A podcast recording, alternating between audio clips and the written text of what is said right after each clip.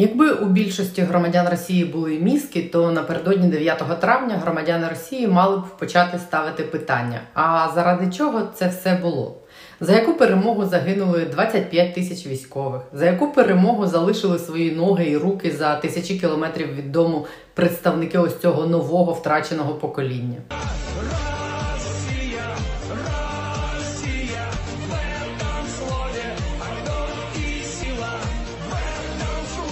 За яку перемогу пішло на дно кілька сотень моряків з крейсеру Москва? За яку перемогу замість зарплати механікам заводу БМВ в Калінінграді видали 10 соток і лопатою сказали ідіть і виростіть собі самі їжу, тому що перемоги немає.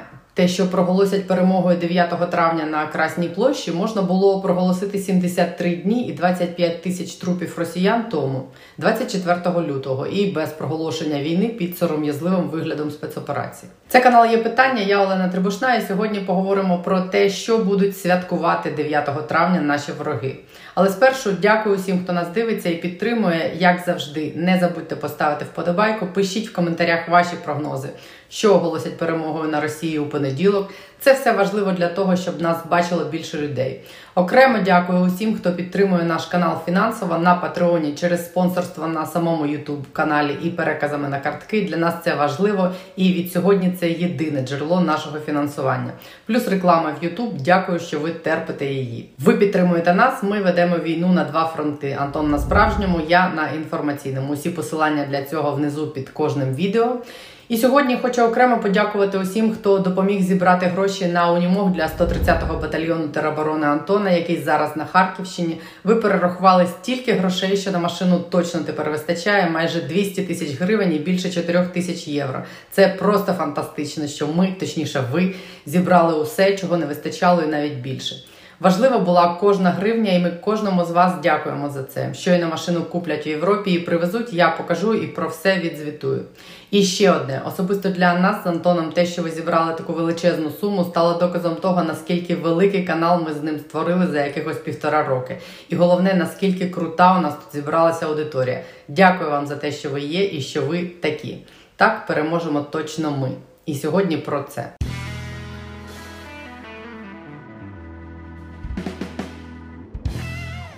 Денацифікація, демілітаризація і покарання тих, хто 8 літ бомбив Донбас. Такими були заявлені цілі спецоперації в ніч на 24 лютого, коли Путін оголосив, що буде рятувати український народ від українського народу. Ми будемо стремитися к демілітаризації і денацифікації України, а також приданню суду тих, кто совершил многочисленные кровавые преступления против мирных жителей. Спецоперації в Кремлі і в головах росіян, яких до цього кілька років готували кремлівські пропагандисти, мала бути блискавичною і закінчитись взяттям Києва. Як про це співала сепаратистка Чечеріна. На новому танкі ми їхали з Лубянки, Одеса, мама.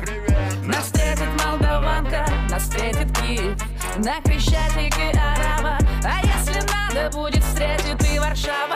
Тобто фіналом спецоперації мав стати парад Побєди на Хрещатику з технікою з літерами Z під російськими прапорами і якийсь умовний шойгу і історичні опудала типу Януковича, Медведчука, Царьова чи Бойка мали стояти десь під стелею незалежності приймати цей парад.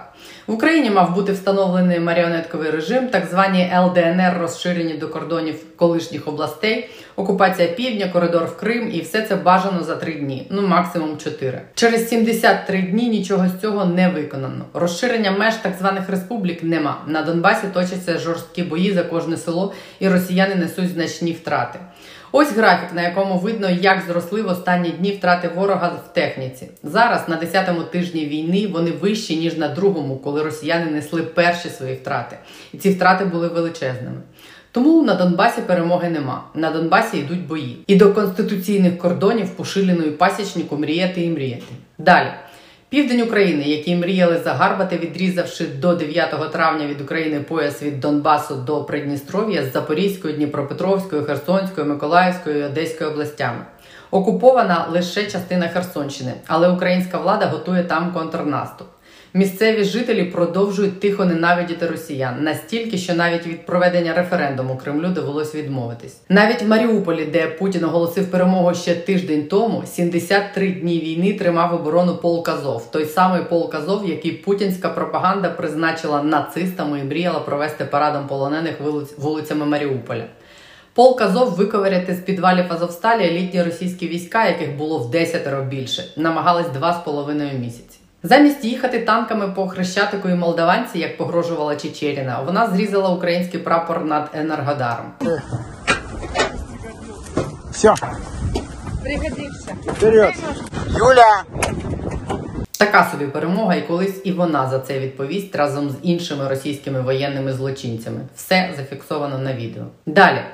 Перемогу за пунктом денацифікація оголосити теж неможливо. В першу чергу, тому що, як виявилось, росіяни тупо не зрозуміли, що таке денацифікація взагалі. Журналісти видання проект з посиланням на близьких до Кремля політтехнологів стверджують, що вже через тиждень після вторгнення соціологи провели на замовлення Кремля телефонні опитування, і на них чекало неочікуване відкриття. З'ясувалось, що росіяни не розуміють і не можуть пояснити термін денацифікація. Більше того, частина з них навіть вимовити це слово не tenemos Замінника вигаданому путіним слово денацифікація не знайшли, тому його просто наказали поменше вживати, зокрема пропагандистам. Дмитрій Совпадіння не думаю Кисельов ще в кінці лютого і на початку березня довгими тирадами намагався пояснювати, що таке денацифікація. А вже в квітні він майже не вживав це слово. Та як в принципі можна оголошувати, що денацифікація успішно проведена, якщо в Маріуполі нацисти з Азову нікуди не поділись і тримають оборону, а предводителя тих нацистів Єврей Зеленський не те, що живий і не неушкоджений, а взагалі на обкладинці Time, де зазвичай висів Путін як найвпливовіша людина світу. Далі демілітаризація. Ні хвилини не сумніваюся в тому, що 9 травня Путін оголосить, що Україну успішно демілітаризували, що знищена військова інфраструктура, що української системи ППО не існує, що від української зброї залишились лише біогуси і біоголуби. Але після цього буде дуже складно пояснювати росіянам, хто ж бомбить Білград і Брянськ, хто і чим топить російські кораблі, хто і чим збив 200 літаків і спалив більше тисячі танків і під 3 тисячі БМП, хто і чим зараз навалює росіянам на Донбасі під Ізюмом, і врешті хто і чим розхирячить невдовзі. Я дуже сподіваюся, Керченський міст. Складно буде говорити, що ти демілітаризував Україну, коли за два з половиною місяці війни в Україні з'явилась така зброя, якої тут ніколи не було. Коли 9 травня, прямо в день Побєдобєсія, Байден підпише ленд-ліз. Коли українська армія прямо під час війни переходить на натівську зброю, якою українські військові вчаться користуватись у інструкторів НАТО теж прямо під час бойових дій. Це не демілітаризація, це мілітаризація, і зброї в Україні буде тільки більше і зараз, і після війни. Зате ось цифри втрат в техніці, які несуть росіяни. І сюди ще треба додати майже дві тисячі ракет, які росіяни випустили по Україні за два з половиною місяці. Кожна ракета коштує мільйони доларів, і зробити нові це питання кількох років. Словом, навіть у тих громадян Росії, в яких немає мізків, мали б закрасти сумніви в те місце, де мали б бути мізки, а яку країну насправді демілітаризували Україну чи Росію. Бо демілітаризацію України можна проголосити хіба що вкрадений Соловйовим в Маріуполі використаний тубус Вінло. Вот это игрушечка. Вот она. Мразь.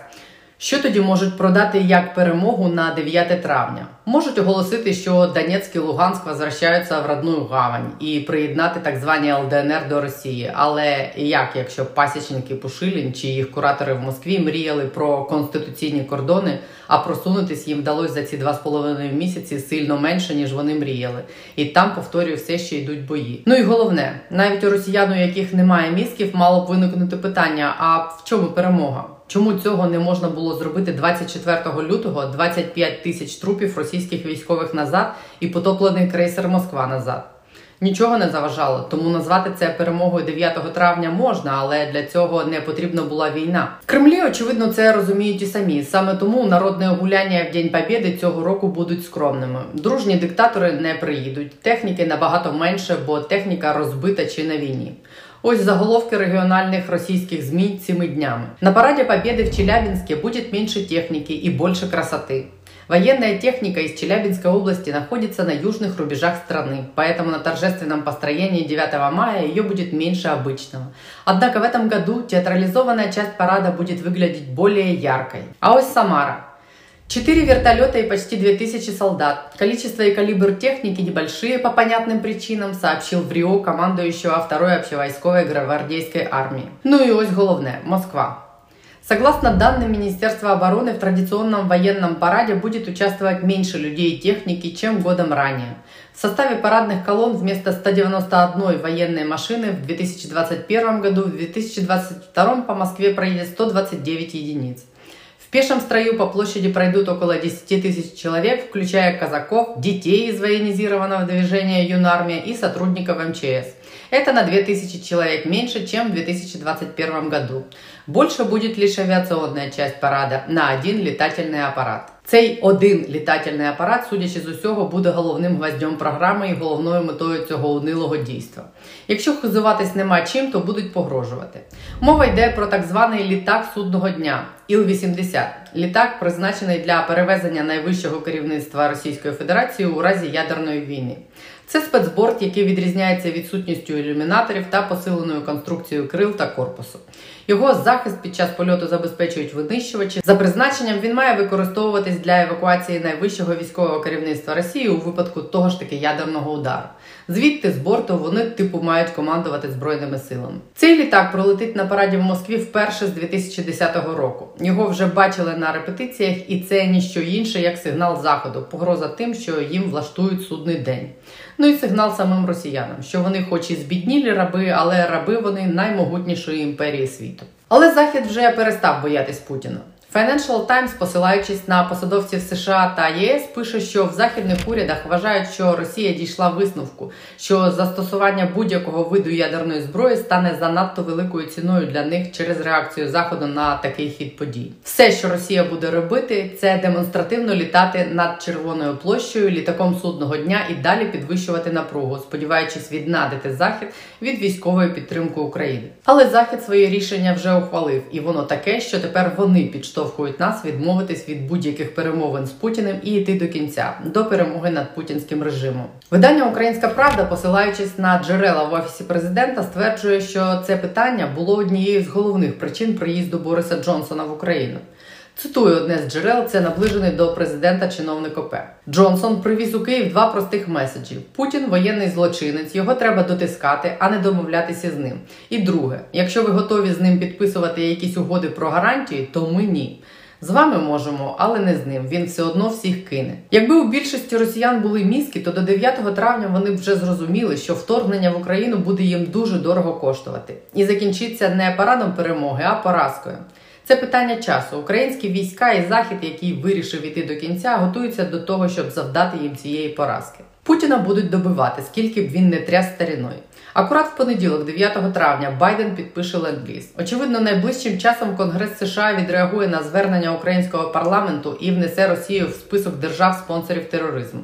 Це не просто про соромно, хоча, як на мене, дуже принизливо і соромно бути в одному списку з країнами-терористами Іраком, Лівією, Єменом, Кубою, Іраном, КНДР, Сирією і Суданом. Це матиме цілком практичні неприємні наслідки для Росії і для Росіян. Країнам, які включені в цей список, повністю забороняється постачати зброю і надавати економічну допомогу. Це остаточно перетворить Росію на абсолютно токсичну державу і гарантує їй багато років повної ізоляції і економічної стагнації. Вести будь-які справи з Росією означатиме спонсорувати міжнародний тероризм, і це надовго. Щоб позбутись клейма терориста, Росії доведеться десятки років доводити, що вона не така. Я думаю, Сполучені Штати зроблять це. Ненсі Пелосі, спікерка американського конгресу, яка щойно повернулася з України і бачила і чула на власні очі і вуха, що тут робили і роблять росіяни. Вчора, в першому після повернення інтерв'ю, заявила, що вони це зроблять. Я зацитую Полосі дослівно: якщо Росії немає у списку держав-спонсорів тероризму, порвіть цей список. Тому що тут у вас лідер країни, ядерної держави, яка вторгається в іншу країну і погрожує ядерною зброєю. У вас президент країни, який спонукає своїх солдатів до актів жорстокості, до зґвалтування дітей, маленьких дівчаток 11 років, неодноразово на очах у їхніх матерів або зґвалтуванню їхніх матерів на очах у дітей, до викрадання дітей. Ці акти насильства за межею цивілізованої людської поведінки. Тому я абсолютно впевнена, що вони мають бути у цьому списку держав-спонсорів тероризму. І я сподіваюся, що це станеться. Захід все ближче підбирається і до путінського особистого. Щойно італійська влада заарештувала 140 40-метрову суперяхту Шахерезада, власником якої вважають Путіна. А Європейський Союз готується ввести санкції проти Кабаєвої. Це означає, що її активи заморозять, і Кабаєва і спадкоємці недоімператора Путіна не зможуть більше вести безтурботне життя у, як кажуть, шале у Швейцарії, де вона проживає з двома його синами. За інформацією швейцарських змі, одному сину 70-річного Путіна 7 років, іншому лише 3. Сідіна в бороду без в ребро. Для нащадків і коханки Путіна настає епоха денег нет, но ви держитесь. Так що, як любить казати Путін, все йде по плану, тільки по плану заходу. Так вони можуть там у Москві 9 травня літати літаками судного дня. Вони можуть оголосити, що Пушилін і пасічник возвращаються в родную гавань. Вони можуть бити себе в груди, що жителі Херсонщини з квітами вітають з'єднання з Кримом і Росією. Вони можуть заявляти, що взяли Маріуполь. Вони можуть влаштувати парад полонених нацистів, як вже робили це в 14-му у Донецьку. І як вони ж вже робили в 44-му. Тоді центром столиці СРСР, держави, яка перемогла фашизм, прогнали 50 тисяч полонених німців. Кажуть, перед парадом їх ситно нагодували їжею з проносним, через що хода полонених фашистів перетворилась на жалюгідне і огидне видовище. Слідом їхали водовози і показово мили за німцями бруківку. Тепер росіяни збираються це повторити в Москві і в Маріуполі. Туди, в Маріуполь, за даними нашої розвідки, зняли з бойових позицій і притягли охороняти парад весь командний склад 71-го мотострілацького полку окупаційних військ з Чечні. Кажуть, історія повторюється двічі: один раз як трагедія, другий як фарс. Ось вона і повторюється. Тільки фашистами тепер стали самі росіяни. Той, хто переміг дракона, сам став драконом. Ті, хто перемогли фашистів, самі стали фашистами. Заради чого це все було? Заради того, щоб Чечеріна зрізала український прапор над Енергодаром? Ну, я поздравляю вас, росіяни, з Днем Побєди. На цьому сьогодні все. Дякую, що додивились. Не забудьте поставити вподобайку, поширювати це в соцмережах, якщо ви там є. Пишіть в коментарях, що ви думаєте, що оголосять перемогою 9 травня у Москві. І ще раз дякую всім, хто нас підтримує на Патреоні і через спонсорство на YouTube. Приєднатись до них можна за посиланнями під цим відео. Цей канал існує лише на те, що ми отримуємо від реклами в Ютубі і на ваші перекази на картки, на PayPal, на Patreon і в Ютубі. Коротше, цей канал в самому буквальному сенсі існує лише завдяки вам усім. Дякую вам за це. Бережіть себе і побачимось!